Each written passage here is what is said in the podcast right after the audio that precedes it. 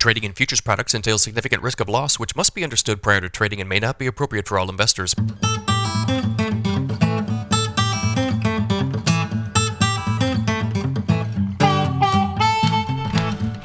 Good morning, everybody. It's Wednesday, September 27th, 5:29 a.m. Central Time. Mixed trade in the grain markets this morning. December corn futures up two and a quarter at 482. November soybeans up seven and three quarters at 1310 and a half. December Chicago wheat down a quarter at 588 and three quarters. December Kansas City wheat down a quarter cent at 710 and a quarter. December spring wheat down a half at 766. Uh, yesterday we started off with some good demand news, and unfortunately today we're going to start off with some bad demand news. So, levels on the Mississippi River at Memphis hit a new record low overnight. According to weather.gov data, the river was 11.16 uh, feet below normal at Memphis, a level lower than last year's prior record of 10.81 feet below normal. Projections indicate a slight improvement later today. However, river levels should remain restrictive. Most of the river valley will remain dry over the next seven days. The 10 day Euro and GFS models call for possible rain in northern river valley areas during the middle of next week.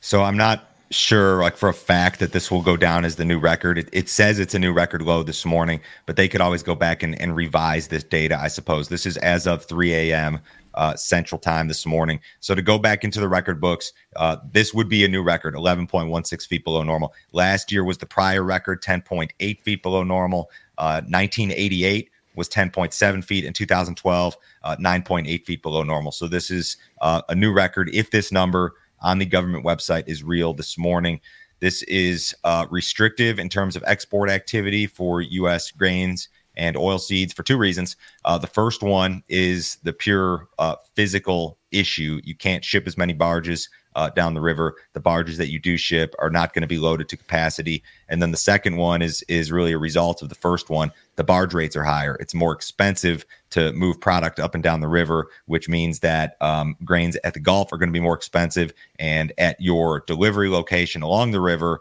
they're going to be cheaper. Uh, so this is all very bad demand news. We had the big flash sale to Mexico yesterday, which was very good demand news. I just I don't know how. I, I mean, anything could happen. Yeah, the export program could recover, the river situation could recover, but this is very much uh, detrimental to export demand. And we know that the book of sales for all three crops that we really track corn, soybeans, wheat they're just not where they need to be. And this is not helpful, not really a ton of relief in the forecast either. USDA will release its quarterly grain stocks report on Friday morning. The estimates, which will reflect U.S. grain stocks as of September, are essentially indicative of the old crop carryout numbers for corn and soybeans. Ahead of the report, traders estimate only marginal changes compared to the estimates printed, printed in the crop production and WASDE reports earlier this month. So for corn and soybeans, your September 1 stocks is essentially your old crop carryout, and they're not looking for anything drastically different compared to what USDA printed in its crop production and WASDE report um, earlier this month. There are some things that could kind of come out of left field, though. Uh, the ones that we've seen in the past would be like adjustments to feed usage, in particular for corn, which is very difficult to track. Everything else in the demand base, ethanol, export sales. Uh, you know, we get weekly reports, but feed usage we don't. So that could could surprise you. Um, sometimes you'll see retroactive adjustments to the crop. In uh, this case, it would be an adjustment to the 2022 uh, corn crop, soybean crop, wheat crop. We've seen that in the past. Uh, you could also see retroactive stocks adjustments. So this could be surprising. It could not be surprising, but it'll give us an indication of you know what was there on September 1st, and also where is it located? Is it on farm? Is it off farm? That sort of thing. So that deal will be out on Friday morning at 11. So if you guys are not already subscribed to our premium content, you need to do so. You're not going to find content like this anywhere else. Joe, tell me about the video you put together yesterday. Chris Barron was on with me yesterday. We talk uh, a ton about budgeting and why you should be budgeting as a farmer. Um, this is kind of like the second step in that. What's a good margin target? So you know what your budgets are, you know what your costs are. What should you shoot for in terms of ROI? This was a good video. It was a longer video. We actually paired a previous video with this. We went through some historical on farm ROI trends. So if you're trying to, to think to yourself, what's what sort of margin should I be shooting for? I think this is uh, an excellent video to watch. If, you, if you're farming and uh, you're trying to figure your marketing out for this year or for any year, uh, identifying margin targets is a big part of it. If you guys want to see the premium stuff, go to standardgrain.com. You can sign up this morning. I will blast you over that video along with the six most recent uh, premium videos. I'll send you the, the whole copy of this morning's email, which includes all that stuff. $50 per month, cancel at any time, no other fee, no other obligation. Nobody will try to sell you anything else, guys. Just a ton of info direct from us every single business day. Sustainable aviation fuel is a lifeline for ethanol producers, according to a according to a Bloomberg article that was printed yesterday. Ethanol consumption is slated to decline by 12% by the end of the decade and by 90% by 2050 due to battery powered cars reducing gasoline demand. SAF, however, is an opportunity for corn farmers and ethanol producers to maintain demand for biofuel. If ethanol is approved to be used in the production of SAF, the U.S. market for ethanol could grow to approximately $105 billion by 2050. It's uncertain if the ethanol industry can shrink its carbon footprint to compete with other SAF ingredients, such as used cooking oil.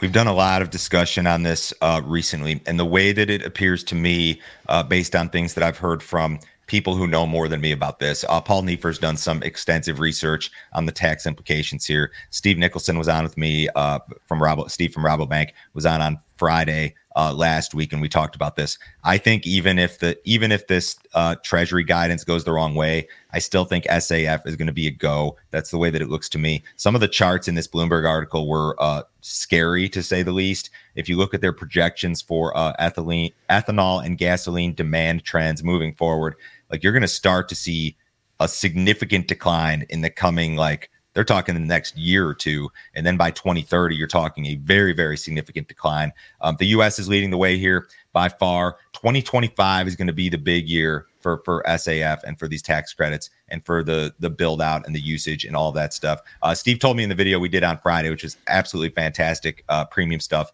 that I'll send you this morning if you sign up. Uh, he told me on Friday that most of you guys, if you've flown commercial recently, you've probably um, already flown in a plane that's had some SAF um, as, as, part of its fuel base. So this is already happening to some extent, and I think this is going to be a big, big deal uh, for corn growers moving forward. The way it looks. Cargill, Louis Dreyfus, and COFCO are concerned with the future of Argentina's soybean production. The country's agricultural sector has suffered due to government restrictions.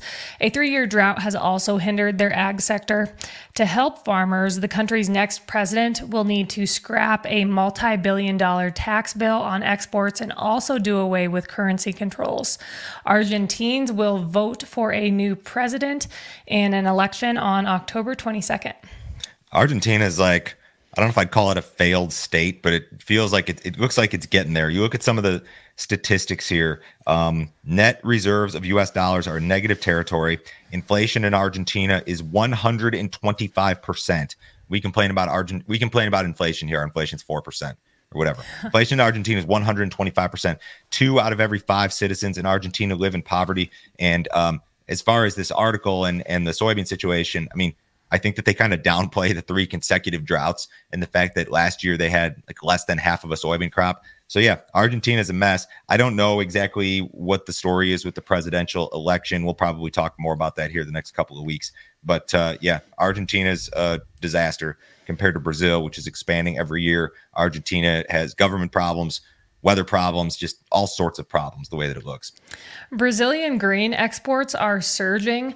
According to Brazilian grain group ANEC, soybean exports in September are slated to increase by a whopping 74% compared to the same month last year. Corn exports are expected to jump by 40% year over year in September, and soy meal exports they are also expected to increase, rising 25% this month versus September of last year. Brazil recently surpassed the US to become the world's largest corn exporter, and the powerhouse has been the global leader in soybean exports for the past 10 years. So, to go back to the top of the show here, U.S. river issues paired with this is all just a bad cocktail when it comes to uh, U.S. export prospects. Brazil had these monster crops. They're projected to have monster crops again this year. Uh, weather needs to cooperate, of course, but uh, these are big year over year increases. I mean, really big year over year increases. And uh, a lot of this is to the detriment of the U.S. Uh, corn and soybean farmer, I suppose. Uh, what did Cal do yesterday? It was a bloodbath. Yes. Um, futures were likely pressured by pessimistic outside markets and demand worries. Feeder cattle futures close an average of 456 lower. October feeders have dropped $10.60 per hundredweight just since the 15th of this month. Live cattle futures close an average of 188 lower. Box beef dropped below $300 for the first time since May yesterday. Choice end of the day, end of the day at 299.54. That was down a buck 94. Select end of the day at 279.10. That was down 135. So the board's corrected significantly. Uh, boxed beef is corrected significantly. What's the what did the cash market do last week?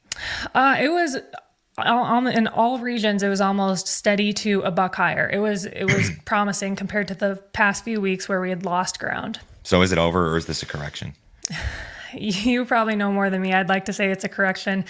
Um, I we don't do predictions here, but it, right. it, for for right now, it looks like a correction. But there's if, if you wanted to make the argument that that was that was the top, I mean, there are some things to support that. I guess in the way the board's fallen, the way that, that the boxes have fallen, I don't know. We'll see what happens. Yeah. Um, outside markets this morning, guys. U.S. dollars just a little bit higher. S&P's up 13, the Dow's up 70, bonds are up almost a full handle. Uh, crude oil is very strong, up a dollar 44 at 91.83 in the November WTI. Have a great day, guys. We'll talk to you Thursday.